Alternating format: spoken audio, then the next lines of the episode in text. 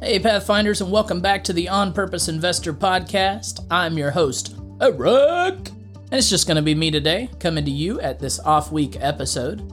Uh, for the next four weeks, we're going to be releasing chapters one through four of our book, The Pathfinder's Journey. Why would we be doing this? Why are we giving away our book for free?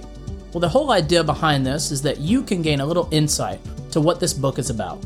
And what better way to let you know what we have to offer than to give it to you for absolutely free? Now, what we really hope that you want to do after this is that you will go and, and look up our book on Amazon and maybe even reach out to us because let me tell you, if you send us an email and you tell us you loved what you heard in this first chapter, then we're going to send to you an Amazon promo for a free download of the entire audiobook. All we ask for you in return is that you leave us a review.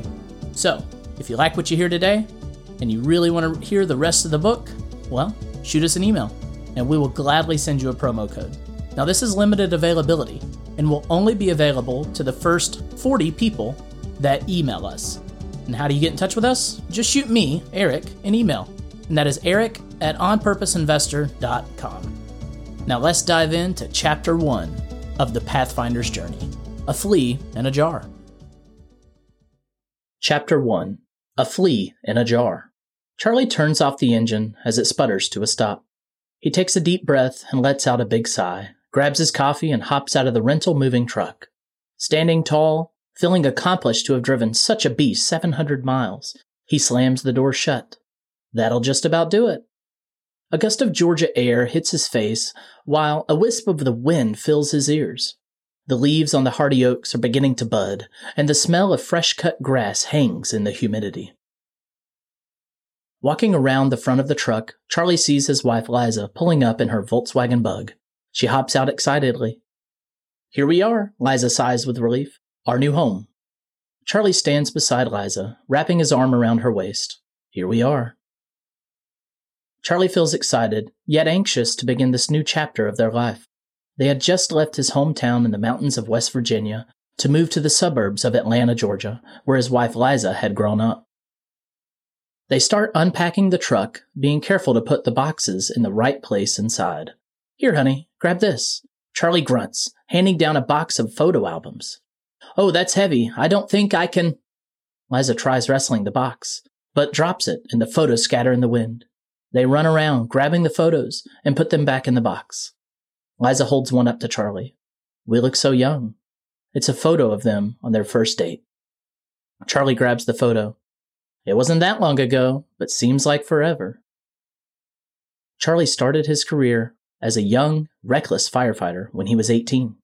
He was responding to a call about a small kitchen fire in a dormitory at West Virginia University. Here we go, Charlie thought. Another college kid forgot their pizza in the oven. He shows up with his crew and sees a young lady with a fire extinguisher in hand and tears in her eyes as she stands over a burnt pot of rice. Well, it looks like you got this under control, Charlie said, half jokingly. I swear, I just can't seem to win, Liza cried. I put the rice on, then went to write this paper that's due tomorrow and came back to the stove on fire. It's okay. You're safe, and that's all that matters, Charlie consoles her. Charlie felt bad for the young lady and could tell she was having an awful day. He took a risk and offered some help. How about we replace this burnt rice with some Chinese food from that restaurant across town, Beijing? You can't go wrong with their spring rolls, and there's no risk of burning your dorm down. Liza felt intrigued and happy for the genuine offer from a seemingly kind person. She knew she should focus on her paper, but there was something about that young firefighter standing in front of her that she just couldn't seem to shake. The dinner included plenty of laughter about Liza's inability to cook, stories about Charlie's childhood, Liza's dreams to finish her degree in elementary education, then move back to her hometown after graduation, and so much more. Liza got the waiter to take their picture at the end, hoping it would be one to remember. Box by box, Charlie and Liza slowly unpacked the truck into their new home. All that's left now are heavy, bulky items. Liza is not necessarily the furniture moving type of gal, so she laughs and says to Charlie, I think you might need to try to find someone to help move these big items. There's no way I could help you with this. Yeah, I probably should have thought about how we were going to get this refrigerator off of here. All the while, the neighbor has been sitting on his porch watching the two unload their truck. How refreshing it is for the neighbor to see a young couple so in love and laughing through what's often a very frustrating experience. He sees they have come to an impasse given Charlie's lost look. He decides to make his presence known and offer a helping hand. Well, it looks to me like you might need a set of hands, the older man says to Charlie. I could definitely use it, Charlie replies, feeling relieved. My name is Dan Starling, and we are excited to have y'all in the neighborhood, Dan says, reaching out his hand. Charlie Weber, this is my wife Liza, Charlie replies, returning the handshake firmly. It's nice to meet y'all. Now, what do you say we get this big guy down? Charlie and Dan hop in the truck and wrestle the refrigerator into the home. After a few more large pieces of furniture, they have finally emptied the truck, and Liza jumps up to sweep it out. Well, that'll just about do it, Dan smiles at Charlie. We really appreciate your help. I'm not sure how we could have done it without you. Can we offer you something to drink? Oh, no, thank you, Dan says. I have plenty to drink at my house, and from the looks of it, y'all may not have anything cold for this muggy Georgia day. How about you come over for a glass of sweet tea and take a break? Delighted at the idea, Liza quickly responds. Thank you so much. I haven't had a glass of Georgia sweet tea in ages. The three of them head a few houses down. Dan's home, while not luxurious, is warm and inviting. He seems to have done very well for himself given the pictures of him from across the world hanging throughout the house. Dan and his family visiting the Great Wall of China, doing the funny pose in front of the Leaning Tower of Pisa, standing on a sand dune in the desert of Egypt, and many more.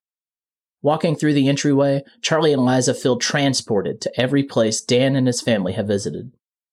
Wow, Dan, it seems you were a world traveler. Is there anywhere you haven't been? Liza asks. Oh, yeah, Dan says with a smile.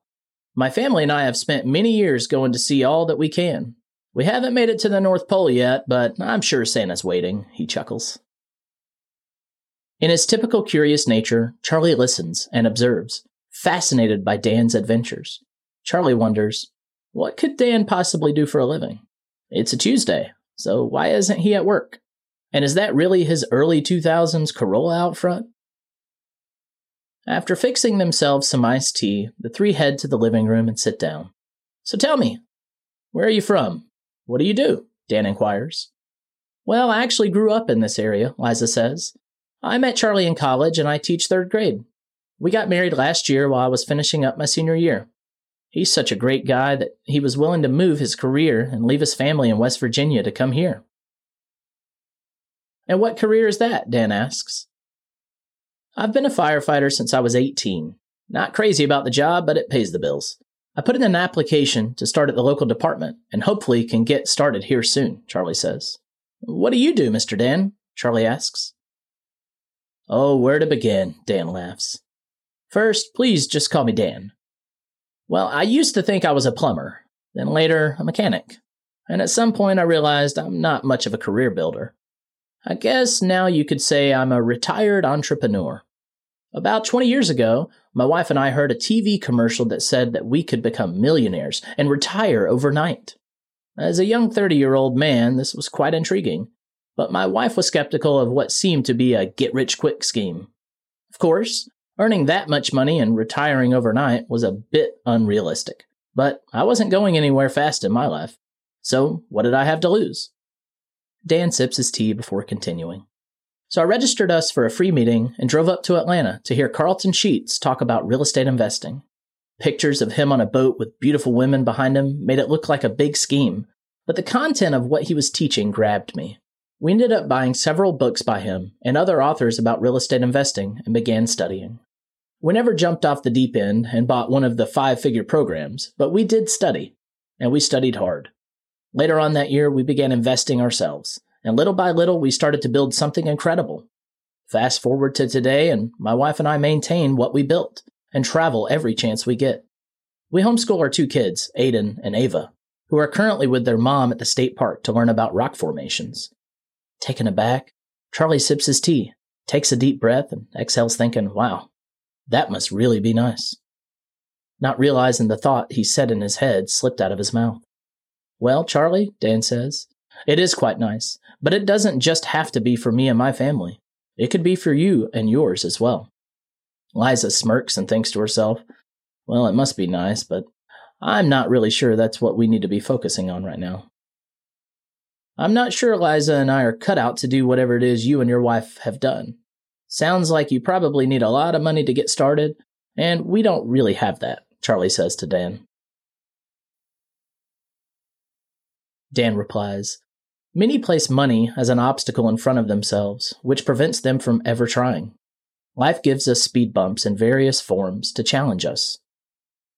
We learned early on not to allow certain speed bumps to dictate how we would challenge ourselves. We are far more capable than we truly give ourselves credit. The most important thing you can do to get started is to make sure you have the end in mind. You have to have a sense of direction. As the late Hall of Famer Yogi Berra said, if you don't know where you're going, you'll end up someplace else. When you know your direction, you might think you should next focus on how you will get there, but many set themselves up for failure by doing that. How you're going to get there is unnecessary if you don't know why you want to be there to begin with. This is why I say how you get there is far less important than why you want to get there. When my wife and I first decided we wanted to do this, we sat down and talked about what our lives could look like if money wasn't an issue. We wrote the top 10 things that made us happiest, and we called this our top 10 list. Call out the top 10. The top 10 is a list of the things in life that make you the happiest and bring you the most joy. We made these lists independently without talking to each other until we were finished. At the end of this exercise, we found that we had some very similar interests. The most important items included the ability to spend as much time with our family as possible and the ability to travel as much as possible. So we knew we needed time freedom to achieve our dream life. Dan pauses and thinks back to that exercise and smiles. He remembers how it felt to be so overwhelmed with all these wishes and desires that he didn't think were remotely attainable he continues. When making these lists, I didn't realize that I would ever actually fulfill them. I didn't grow up with a lot of money. I never thought I'd live in a house that has stairs inside. You see, I didn't grow up poor, I grew up simple. My family lived in a single wide trailer, then later, a double wide trailer, and we lived a very simple life. I didn't realize I could achieve so much more. It makes me think back to a study that was done with a bunch of fleas and a jar. Dan grabs his glass to help with the illustration. A scientist conducted an experiment where he placed a number of fleas in a glass jar, much like this cup. They quickly jumped out. He then put the fleas back into the jar and placed a glass lid over the top. Dan puts his hand over the cup and continues. The fleas began jumping and hitting the glass lid, falling back down into the jar. After a while, the fleas, conditioned to the presence of the glass lid, began jumping slightly below the glass lid so they didn't hit it. The scientist then removed the glass lid as it was no longer needed to keep the fleas in the jar. He removes his hand over the glass and says, The fleas learned to limit themselves from jumping beyond the height of the lid, even if the lid was removed, because they were conditioned to the fact that they couldn't escape from the jar. I found myself in the same place back then. I didn't realize there was not a lid stopping me. My way of thinking stopped me from achieving more in life. Charlie asks Dan, So, how did you change the way you were thinking? Dan says, Well, my wife and I took out our lists and realized that the list in itself was our why. Our next step was figuring out how to achieve it. We started researching the best way to plot out our goals. We discovered we needed a detailed roadmap along with the right mindset, and we needed to change our lifestyle to achieve these big goals. Dan looks at Charlie and Liza, watching them take this all in. Liza closes her eyes and quickly envisions a couple of things she already knows are on Charlie's list. Charlie looks up and says, Dan, we really appreciate your hospitality and encouragement, but we have a long day of unpacking ahead of us. We'll look forward to getting to know you and your wife better, and maybe even talking about this a little more. Absolutely, Liza says. And might I add, this tea was exactly what I needed. Dan chuckles and says, I'm happy to share what has made us happy, and I look forward to continue talking about it with you. I'm so glad you enjoyed the tea. I'll make sure to tell Maggie.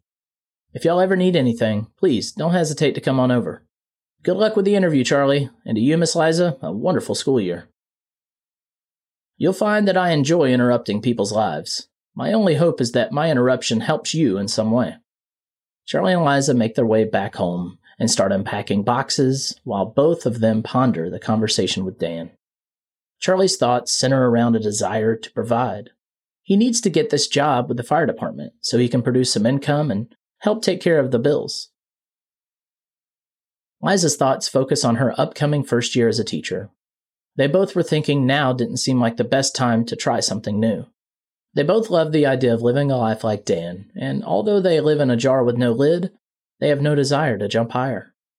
Yet their thoughts drifted to the idea that one day they might want to leap into a life beyond their jar. Chapter 1 Reflection Financial independence is for anyone and everyone, including you. If you're afraid to jump, then you risk missing out on achieving all your life has to offer.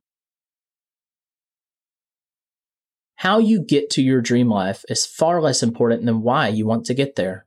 Your why will ultimately reveal your path, but without a clear idea of this motivation, you'll stall out and wonder what went wrong.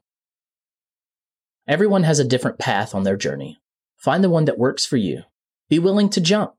You might find there is no lid stopping you from achieving great things, but you must find what drives you and what truly makes you happy. Then you can begin your journey. Making a top 10 list of what makes you happiest will provide clarity for your why. Pause now and make your list. We all find ourselves in some type of jar. Some of you may be jumping without fear and achieving the most for your life. But some of you may find yourself hitting that lid from time to time. The most important question we have to ask ourselves is Is that lid there by choice? By circumstance? By decisions we've made?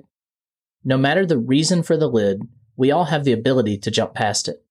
Don't be the flea in the jar that doesn't jump because you are afraid to hit that lid. Be bold enough to jump without fear and make it out of your jar. You may find the lid was never really there.